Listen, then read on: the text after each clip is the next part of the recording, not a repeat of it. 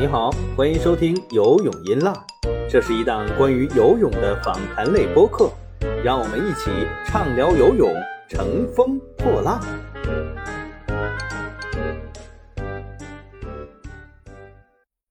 大家好，欢迎收听最新一期的游泳音浪节目，我是张斌。这一期呢，我们是一个单口，呃，因为我最近连续在出差，不是特别方便和嘉宾们进行连线。那么这一期单口的主题呢，我其实早就想好了。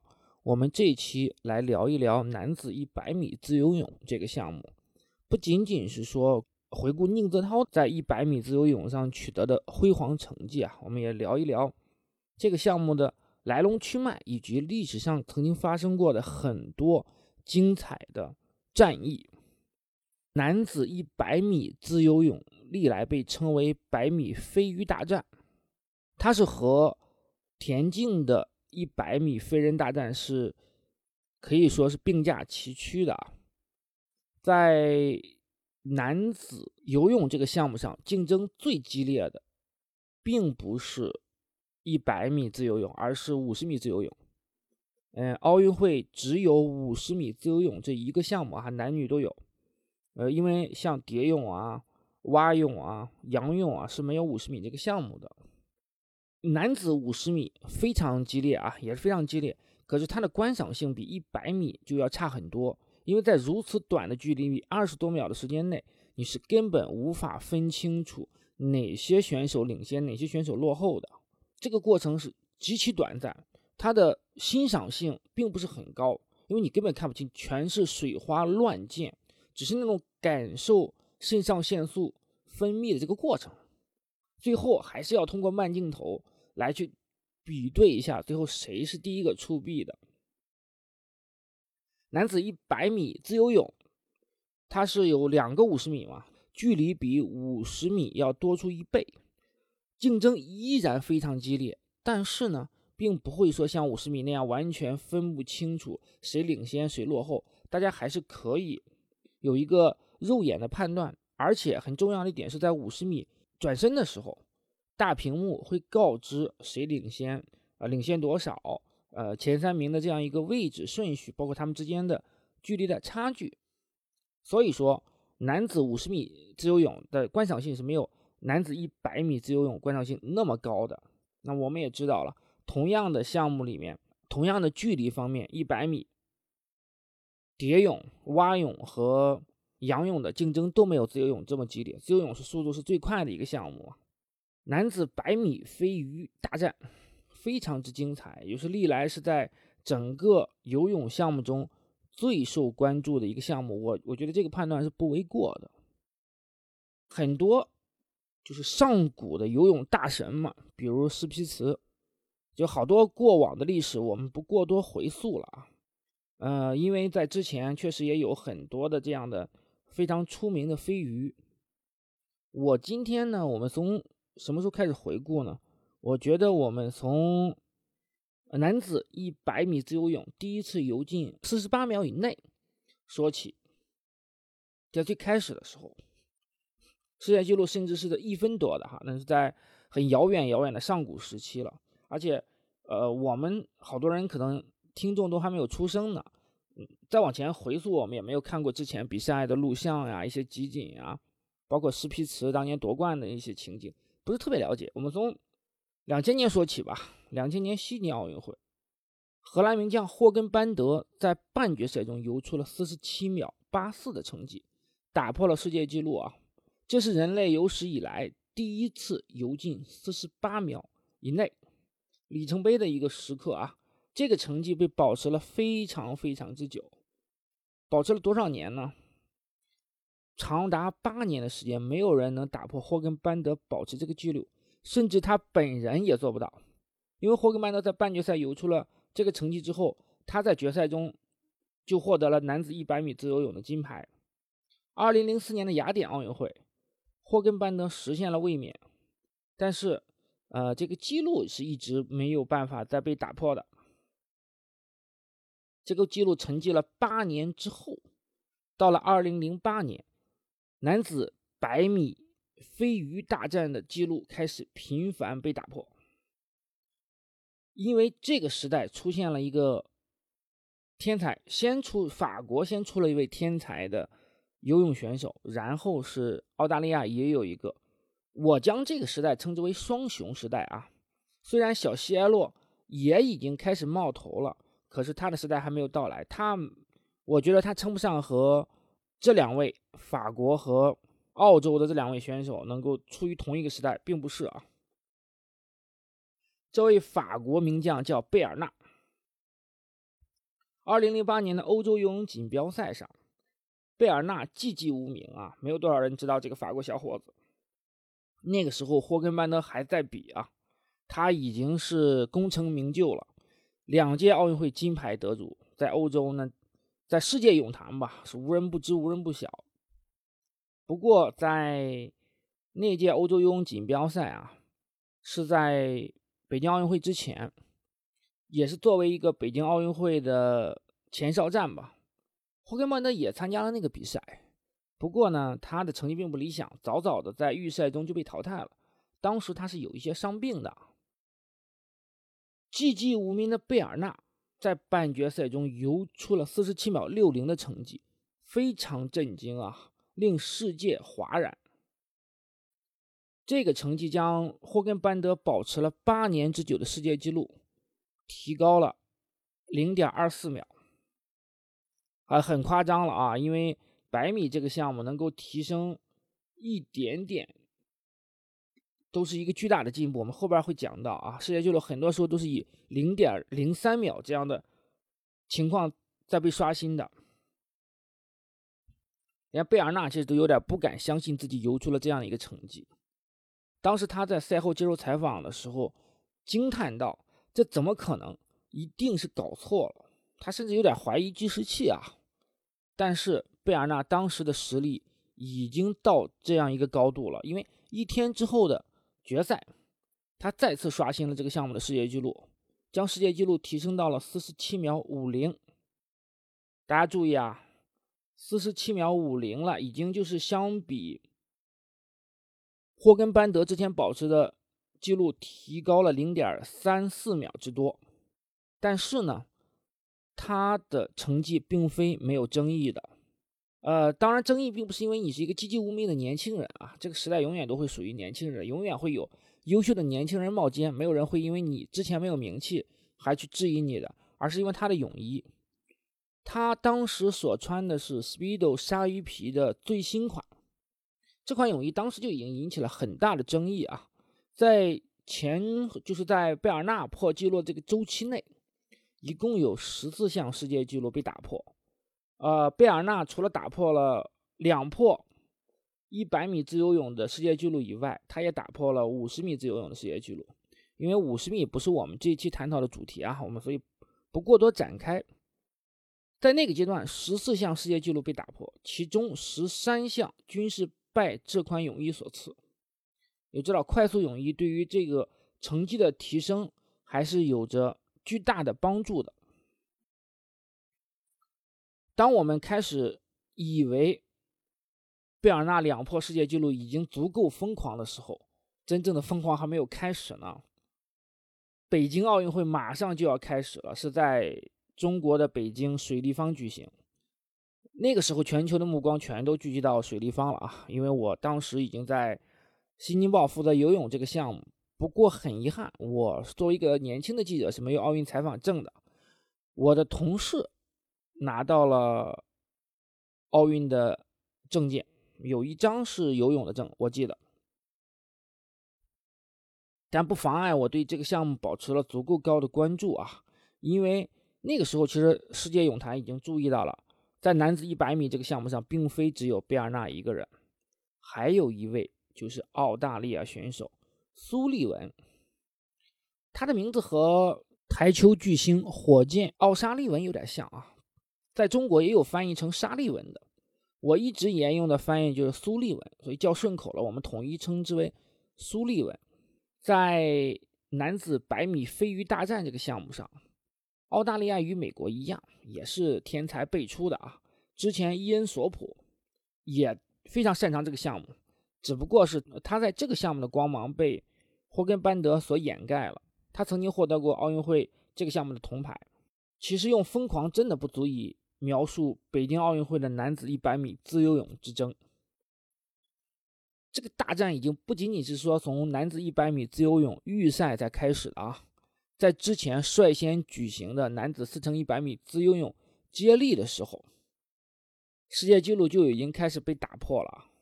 苏利文就给了贝尔纳一个下马威。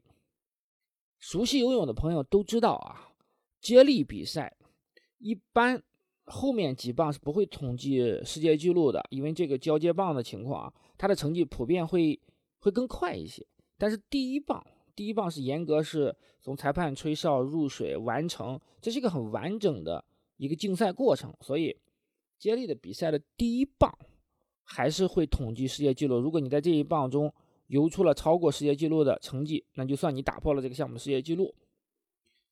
苏利文在男子4乘100米自由泳接力决赛打破了这个项目的世界纪录，他游出了多大什么样的成绩呢？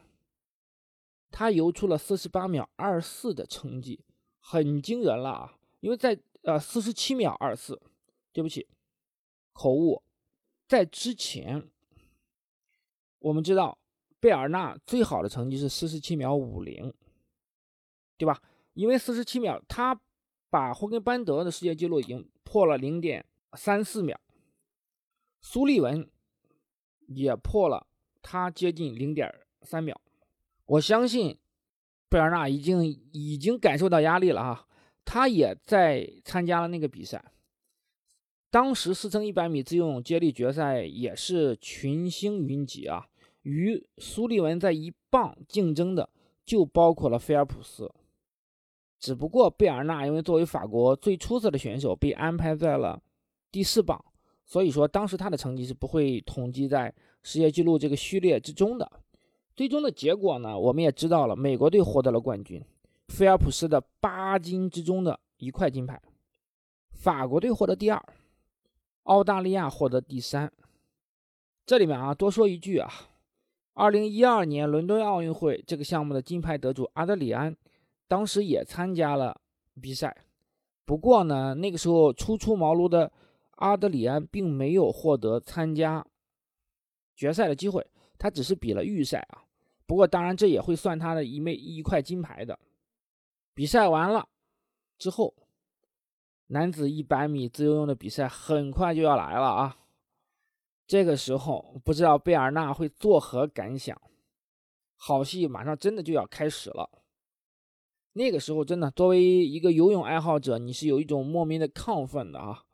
不仅仅是因为这个比赛在中国举行，不仅仅因为菲尔普斯正在向着他的八金八钻之梦发起挑战，男子一百米同样是好戏即将开场呀！百米的预赛啊，波澜不惊。没有像我们预期的那样高潮迭起，贝尔纳、苏利文啊都很轻松的过关了。半决赛真正的决战就从半决赛开始了。半决赛都是两组啊，每每组八个选手，熟悉游泳的朋友都很熟悉了，我们不多介绍。贝尔纳在第一组，沙利文在第二组。这个时候，世界纪录已经在沙利文手里了，他是四十七秒二四的成绩。贝尔纳。在第一组马上就还以颜色啊！他游出了四十七秒二零的成绩，将将打破了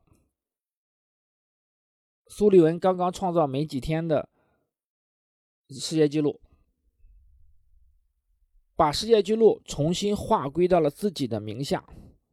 但是贝尔纳这个世界纪录啊，在手里并没有热乎多久，因为第二组沙利文。就上场了，他游出了四十七秒零五的成绩，已经直逼四十七秒以内这个大关了啊！再次将世界纪录抢了回来。那个决赛好看了，苏利文贝尔纳决赛之争，吊足了泳迷的胃口。普遍来看，大家会认为苏利文的状态会更好。因为他从男子四乘一百米自由泳接力的决赛开始，啊，一个状态逐渐往上走，而且呢，他的绝对成绩都是在贝尔纳之上的。决赛就就要来了，决赛那天可谓云星云集，星光熠熠。苏利文在第四道啊，因为他是半决赛第一的选手。贝尔纳在第五道，两个人真正的硬碰硬开始了，勇道紧挨。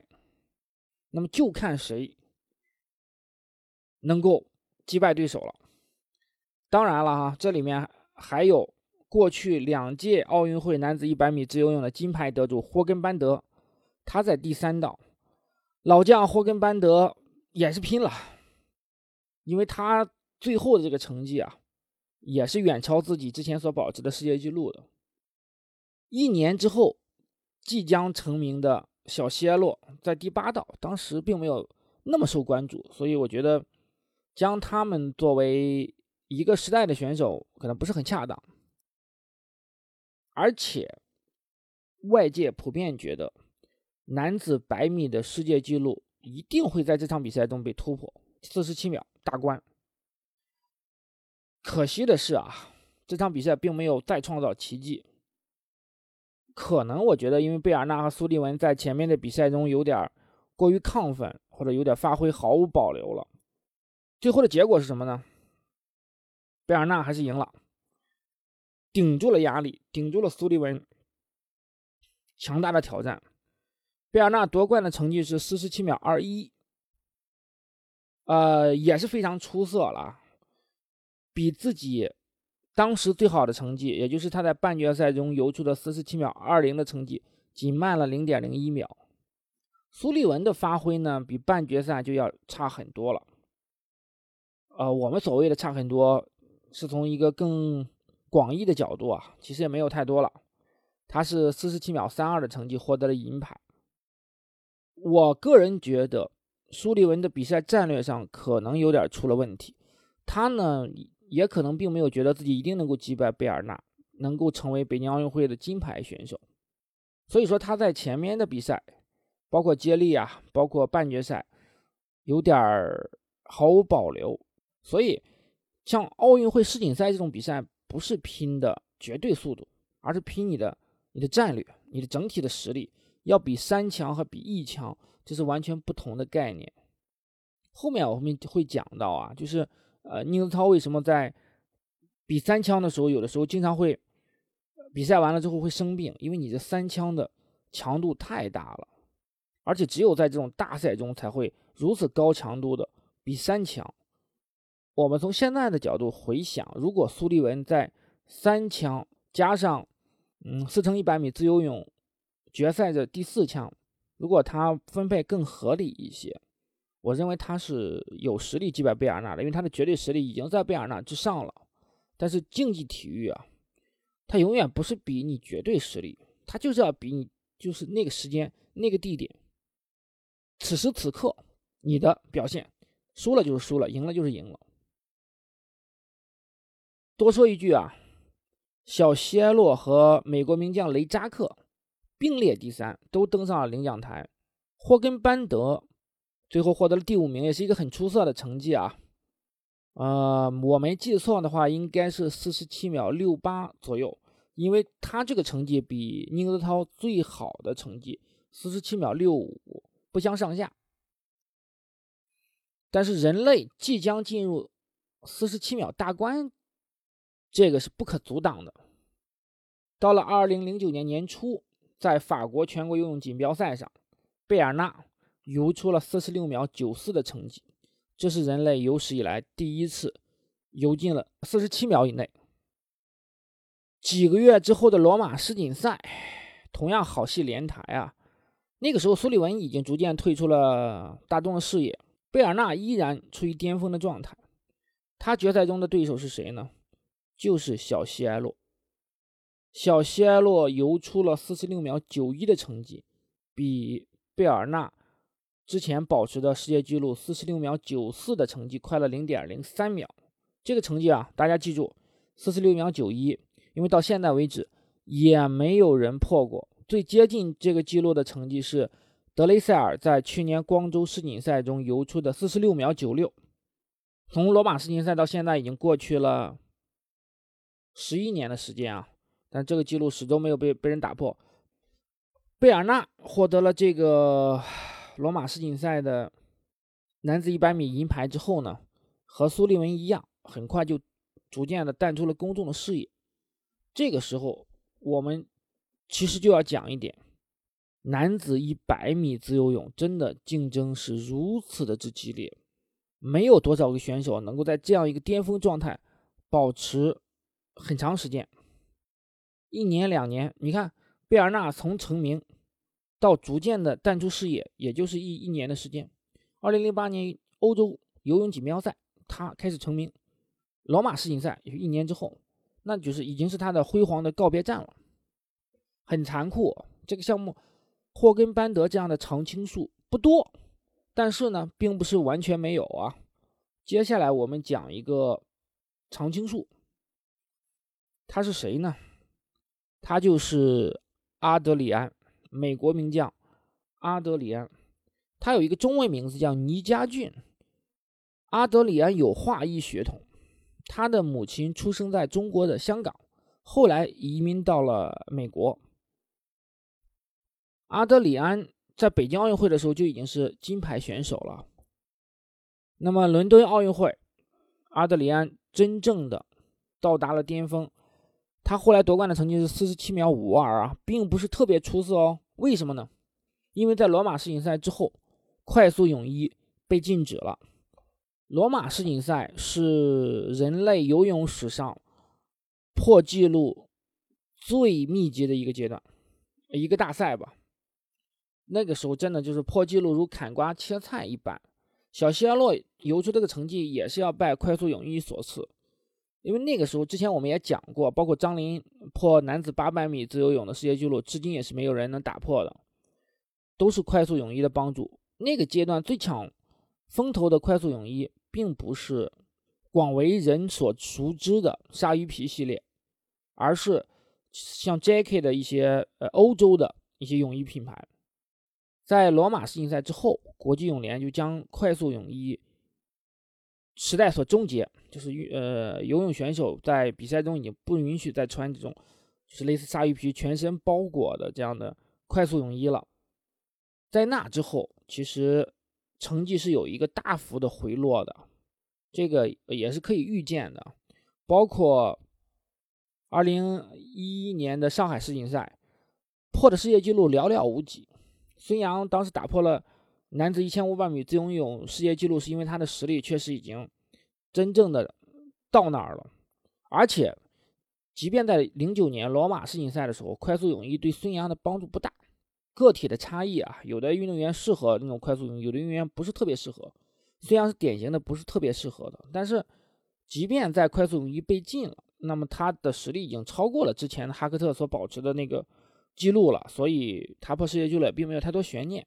还有，我记得罗切特应该破过一个世界纪录，但是很少啊，可能就寥寥无几，不是两个就是三个。我记得可能就是两个世界纪录被破。到二零一二年年初的时候，澳洲有一个选手其实也游出了很夸张的一个成绩啊，马格努森游出了四十七秒一零的成绩，这个成绩很棒了。对吧？因为你想想，快速泳衣被禁了，即便在快速泳衣没有被禁的，就是即便与快速泳衣时代的成绩相比，他这个成绩也是足够出色了。那也是能够排到说历史上很高很高的这么一个一个位置啊。我查了一下啊，这个位置世界第七，第七人，每个选手以你最好成绩来计算啊。四十七秒一零是排在世界第七位。伦敦奥运会还是属于了阿德里安、马格努森。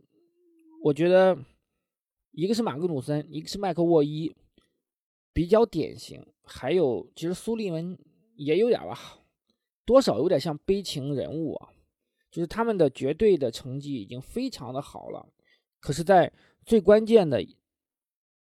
最重要的那个比赛当中，他们并没有游出说真正能够让和自己实力相匹配的成绩。没有办法，竞技体育就是这样，它不会是算你你平时你的训练或者是你在国内比赛中游的成绩有多好，就最后一枪。阿德里安他确实也是常青树，即便是到去年世锦赛的时候，他依然还是保持在一个非常好的一个一个实力和水准啊。东京奥运会，他对这个项目也并不是没有想法，但只是可能啊，他的实力已经没有办法去挑战德雷塞尔了。接下来我们就要讲到麦克沃伊和宁泽涛了，在二零一四年。仁川亚运会回来之后，全国比赛中，宁泽涛游出了四十七秒六五的成绩，打破了自己保持的亚洲纪录。这个成绩非常出色了啊！从二零一四年一直到二零一五年的游泳世锦赛，这个成绩都是当时世界上最好的成绩。所以说，我在二零一五年喀山世锦赛的男子一百米决赛之前发的一条朋友圈。我说宁泽涛夺冠丝毫不会让我感到意外，因为在那个阶段，宁泽涛的最好成绩是四十七秒六五，麦克沃伊最好的成绩是四十七秒八二。当时普遍觉得麦克沃伊比宁泽涛实力强，我认为这个说法是站不住脚的，没有任何迹象能表明麦克沃伊一定能击败宁泽涛。因为你如果算绝对实力，当然麦克沃伊后来游出了一个四十七秒零四的成绩啊，那个是后来了，那是后话，按住不表。我们先说喀山世锦赛，喀山世锦赛的时候，阿德里安是伦敦奥运会的金牌得主，距离伦敦奥运会已经过去三年了，他在那一年的状态并没有那么出色，他最后应该是并列第七名吧，所以。其实真正能够对宁泽涛构成威胁的，只有一个麦克沃伊。伯仲之间，两人的绝对成绩，宁泽涛还是稍微占一点上风的，对吧？最后，宁泽涛夺冠的成绩是四十七秒八四，比麦克沃伊的最好成绩相当，但麦克沃伊并没有游出和他最好成绩相匹配的成绩，这可能是澳洲选手的一个通病啊。我不确定，当然也有像查尔莫斯后来在里约奥运会中夺冠的这样的一个爆发啊，一个小将。我们待会讲查尔莫斯。之前我们包括跟狼哥啊，包括跟李博士在关于一百米自由泳的探讨的时候，都认为宁涛这个没有任何可质疑的。当然，你你如果按照绝对成绩去比，四十七秒八四比。罗马世锦赛，小西埃洛游出的四十六秒九一的成绩，差距还是比较明显的，也比阿德里安在伦敦奥运会夺冠的成绩四十七秒五二也略有差距，但是差距并没有那么大呀，零点三秒多，对吧？并不是说你你那个时代有更出色的选手没有来比赛，所以嗯，就是赢了就是赢了，没有任何争议，而且历史地位啊，历史。意义啊，价值这些东西我们之前都讲过，我们不做过多的赘述了。而且更多的就是作为一个亚洲人，在这个项目上能游到世界，他是世界第二十二人啊，他的最好成绩排世界第二十二位。在他前面的是有一堆的游泳史上熠熠闪光的名字，德雷塞尔。苏利文、小西埃洛、马格努森、霍根班德在他之后啊，霍根班德绝对的成绩还是低于宁泽涛的，就是霍根班德历史最好的成绩是四十七秒六八，比宁泽涛最好成绩四十七秒六五还是有那么一点点差距，他是并列第呃二十二。为什么说这个项目宁泽涛夺冠的意义如此之重大？你就知道了。价值就在这儿呢，对吧？亚洲人，前二十五名、前五十名里有几个亚洲人？我们不需要过多的再去称赞宁泽涛，成绩摆在这儿，他这两个成绩都是载入史册的，青史留名啊，对吧？你未来可能还会被更好的年轻人超越，可是他他只不过是位次往下移而已。我们当然也希望看到有中国选手能够超越宁泽涛这一天，把宁泽涛往下挤下来一位的这一天早点到来。可是这一天真的能实现吗？能够在短期之内实现吗？我觉得都不好讲。麦克沃伊有点生不逢时。他呢，在一五年喀山世锦赛的时候，没有绝对击败宁泽涛的这样的一个实力，而且比赛的过程我们也看到了，宁泽涛是后程发力，他的冲刺更加出色，啊，包括道边技术可能也是比麦克沃伊更优秀一些。那么麦克沃伊很遗憾的在这个比赛中无缘金牌。那么他呢，到了二零一六年，游出了一个四十七秒零四的成绩。在德雷塞尔去年游出四十六秒九六成绩之前，这个是在后快速泳衣时代最好的成绩。他是在澳洲的比赛中游出来的。二零一六年四月，里约奥运会是不是他夺冠的最好的时机？可是呢，里约奥运会属于谁？属于只有十八岁的小将查尔莫斯。英雄出少年呀，英雄不问出处。你查尔莫斯赢了，你麦克沃伊，你在全国比赛中游出了那么好的成绩，没有用。这个就说到了，说我我认为麦克沃伊的临场发挥的能力是有欠佳的，或者是说他在呃三枪比赛中体能的分配、战术上是有瑕疵的。如果他，我觉得在喀山的话，战术更得当的话，他可能击败宁泽涛，伯仲之间，五十对五十，那至少也有一半的几率会赢。啊，里约奥运会，如果以他在澳洲全国比赛中游出的成绩的话，那他也应该是冠军的最强有力的争夺者。可是对不起，你可能不太适合三枪这样的一个比赛。或者说你在大赛上心理承受压力是有有有欠缺的，所以麦克沃伊是很悲情的一个人物，和他的前辈苏利文一样。啊，说完了麦克沃伊，我们再讲讲现在这个时代。现在这个时代属于德雷塞尔和查尔莫斯。去年光州世锦赛啊，德雷塞尔四十六秒九六，查尔莫斯四十七秒零八，伯仲之间都是非常出色了，而且是在后快速泳衣时代四十六秒九六的成绩，我觉得如果换算到快速泳衣这样一个时代的话，应该是在四十六秒七或者是四十六秒六这样的一个。水准，人类真的真的就是在游泳啊，在田径这一方面，他永远是向着更高、更快、更强的方向去努力的。我们应该有点激动，生于德雷塞尔这样的一个时代，在菲尔普斯退役之后，最接近菲尔普斯的选手就是德雷塞尔。而且查尔莫斯也很年轻哦，查尔莫斯今年也只有二十二岁。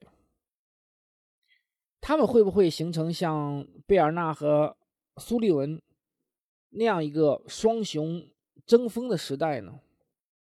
我觉得还是很有可能的，因为德尔德雷塞尔最大的问题是他参加的项目太多了，他涉及到体能的分配的问情况，一年。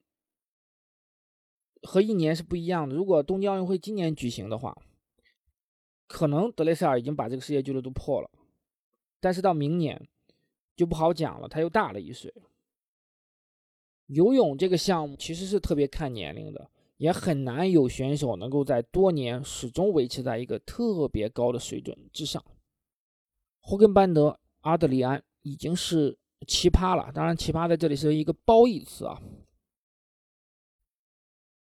尼克斯涛呢？巅峰时期，一四年到一五年、一六年，如果没有与游泳中心的冲突啊，我我不太愿意用“撕逼”这个词，因为这个词我觉得特别不雅，我们不多提这个词了。啊，具体的事情已经讲过很多次了，谁害了宁泽涛，我们也都心知肚明。他不仅仅是害了宁泽涛呀，我们觉得，当然个体已经会很遗憾了，更遗憾的是，他可能就是王路生啊，游泳中心啊，他们可能破坏了一个中国顶级选手继续刷新。他个人记录的这么一个机会，如果宁泽涛能够游出四十七秒五，甚至更好的成绩，这是中国游泳之光，这是亚洲游泳之光，这是黄种人之光。但是没有，没有如果，我没有办法往回去去倒了，真的，我个人角度觉得是非常非常的遗憾的。当然，宁泽涛也有可能游不到这样的成绩。但是以他当年的年龄、实力，我认为游进别的不说吧，四十八秒以内，并不是多多难的事情。如果他能站上里约奥运会男子一百米自由泳决赛的舞台，那么已经是黄种人的莫大的荣耀了。而且以他当时的实力，即便拿不了金牌啊，我觉得。冲击一个奖牌，那都都是非常非常了不起的成就了。但是，当你挡了别人财路的时候，别人不会在乎你这么一块铜牌，或者是银牌，甚至是金牌，也不会在乎你什么亚洲之光，什么中国之光，你影响了人家的财路。你就是别人的绊脚石，这是很简单的一个道理。唉，而且当时游泳中心虽然缺金牌啊，只有只有孙杨的一块，已经是历史的历史的谷底了吧，对吧？那么，但是怎么着都会有金牌去交差的。因为孙杨虽然四百米丢了，但是两百米他还是比较稳的吧。因为那个时候两百米自由泳，嗯，没有更好的竞，就是整个全世界没有特别出色的选手能够去挑战孙杨。实际本身孙杨也不是二百米自由泳的一个主项。说到这儿呢，就是我们会讲一个运动员的成功啊。不仅仅要看个人努力，还要看时代的进程。这是一位哲人说过的话，大体就这个意思。就不仅仅是需要他的努力，而且需要你方方面面，整个他的团队，中国游泳中心、中国奥运代表团的方方面面都会要去做出努力和贡献。很可惜，就是如果我们这么。按照这个脉络梳理了一下男子一百米自由泳的发展史的话，你就会知道，我们曾经距离更好的位置，在青史留名上更进一步的机会如此之接近而错过。每这不仅仅是宁泽涛本人的遗憾呀，也不仅仅是说宁泽涛粉丝的遗憾，这是中国游泳的遗憾。作为。行业的从业者，我们也会觉得非常的遗憾，因为在宁泽涛之前，男子一百米自由泳这个项目根本不是我们重点去考量的一个项目。中国选手只有在亚运会的时候，我们才会关注男子一百米自由泳的中日之争，而且很多时候中国选手是赢不了日本选手的。在之前也有一些名将，对吧？吕志武、陈作，但他们没有办法在世界舞台上。有一席之地啊，没有办法，就是历史已经掀开了新的一个篇章，新的一页了。希望未来我们能够看到第二个宁泽涛，希望我们能看到中国选手真正的能够站上男子100米自由泳的世界大赛的舞台领奖台，站上男子100米自由泳奥运会的领奖台，甚至奥运会领奖台的最高的位置，但我觉得太难太难了，可能甚至五十年、一百年以内，宁泽涛可能是唯一一个有机会站上男子100米自由泳奥运会最高领奖台的中国人。啊，说到这儿啊，略略显伤感，略显伤感。接下来我们再聊一聊明年东京奥运会这个项目之争吧。嗯，阿德里安还是有一定实力，查尔莫斯不出意外的话，金牌应该属于德雷塞尔。至于能不能破小西埃洛的世界纪录，呃我我表示谨慎乐观吧。谨慎乐观，不是那么特别的看好。哎，这一期是一个单口，没有搭档和我搭。接下来我尽尽量的还是邀请嘉宾和我一起对谈吧，因为一个人说单口太枯燥了，而且说着说着就伤感了，这个事儿有点不科学、不合理。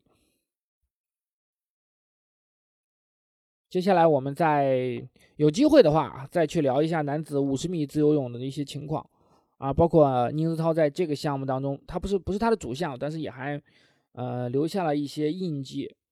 这个项目也有很多故事可以值得分享。